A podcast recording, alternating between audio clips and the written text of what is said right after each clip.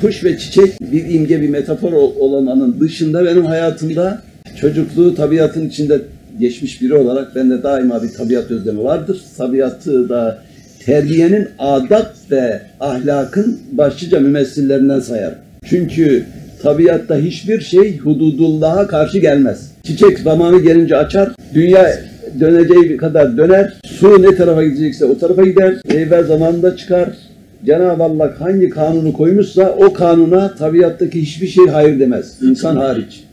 Çünkü insan hem eşrefi mahlukattır hem esferi safiline inebilir. Benim hayatımda da maalesef tabiatta yaşaması lazım gelen bir adam dört duvarın içerisinde kaldı ve ben de böylece işte saksıda çiçek efendim e, sağ olsun e, İbrahim Tenekeci 18 sene kaldı benimle.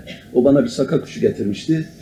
O beni kırlara çıkarıyordu onun sesinden. Şimdi saka e, bir, nesli tükenen bir kuş artık beslenmesi, tutulması, satılması yasak. Ortalama ömrü 8 seneydi. Benimkisi çok vefalı çıktı 14 sene. Beraber olduk. Vahşi bir kuş. 14 senede yine kafese alışmadı. Yine elimi uzattığım zaman gagalıyordu yani. Çıkmak istiyor dışarı. O beni böyle dışarılara götürüyordu. Şehrin uzağına götürüyordu. Kırlara, bayırlara, ağaçlara falan götürüyordu. Çiçek de zaten e, vazgeçemediğim bir şey. Saksıda bile olsa yani kifafı nefsi diyorduk o kadar. Başka bir şey yok. Yani herkesin belli yazma tarzı var, belli etkileşimleri var. Her yazarın kendine göre bir şeyleri vardır ama ben doğrusu hikaye yazarlığının ayrıntıya dayandığını düşünüyorum ve ayrıntıları kaçırmamak lazım. Onun için de çok ante, benim antenlerim çok açıktır. Yani bir alışkanlık bu, refleks. Mesela bir küçük hatıra söyleyeyim. Evin önünden Üsküdar'a geçiyoruz vapurla. Hanımla yan yanayız. Arkamızda gelinle bir kaynana oturuyorlar. Ve sanıyorum öbür gelinin evinden geliyorlar. Yani ikinci gelinin evinden geliyorlar. Başladılar o evinden gelen gelini çekiştirmeye. Dolmalar bir şeye yaramıyor. Yüze bize yaptığı çay abdest suya benziyordu falandı filandı.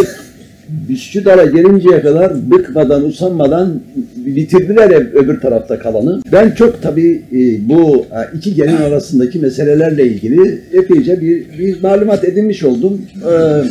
Ee, indiğimizde hanıma dedim ki ya bak dedim arkada dedim nasıl çekiştiriyorlardı. Nerede çekiştiriyor? Ne diyor dedim. Ya duymadın mı dedim. Ya sen de dedin amma şeyler duyuyorsun. Şimdi evet bu bir şeydir, bir mesleki bir meseledir. E, herkes de aynı şekilde olmaz.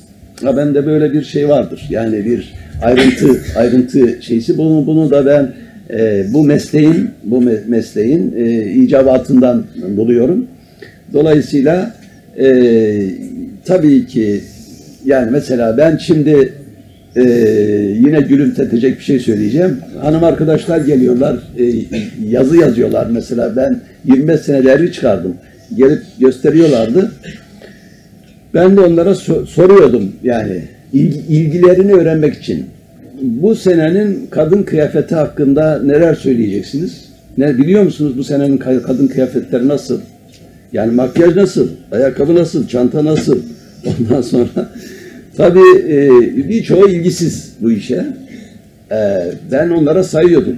İşte bu böyle olacak. Şu etekler şöyle, şu kıyafetler, abiye böyle, çanta şöyle. Ya hocam siz bunları nereden biliyorsunuz? Dedim ya bak şimdi ben mesela bir hikaye yazsam 1918 senesinin Aralık ayında bilmem ne AVM'sinde bir genç kızla bir genç erkek karşılaştılar.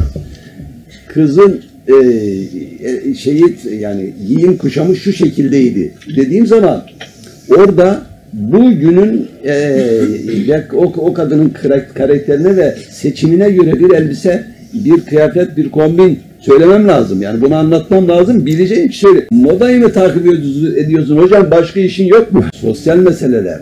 Yani e, bütün bütün bunları bütün bunları bilmek lazım. Neden bilmek lazım? Mesela ben Başakşehir'de oturuyorum. İstanbul'un belki de Türkiye'nin en güzel e, ve kalabalık ve mimarisi çok hoş İmam Hatip Mektebi orada. Emin Saraç şeysi de orada. Çocuklara bakıyorum. İmam Hatip'te giden çocuklar. Buradaki arkadaşlar gibi başlarını örtmüşler. Güzel, kimisi ferace, kimisi siyah, şu bu falan filan. Ortaokul lise talebeleri. Fakat bunun altında st- streç kot giyiyorlar. Streç kot. Belki han- erkeklerden bilmeyen vardır ama hanımlardan bilmeleri lazım. Stres kotun ne manaya geldiğini. O kotun altında da Converse ayakkabı giyiyorlar. Şimdi bir İmam Hatip talebesinin stres kot giymesi ve Converse ayakkabı giymesini benim malalandırmam lazım. Analiz etmem lazım. Ki o çocuğu anlayabileyim. Yoksa o çocuğu anlamam. Anla- anlattığım laflar boş. Boş, boşa konuşmaktır yani. Boşa konuşmaktır. Ben bunları biliyorum. Yani neden giyiniyorlar? Çünkü onlarla da konuşuyorum.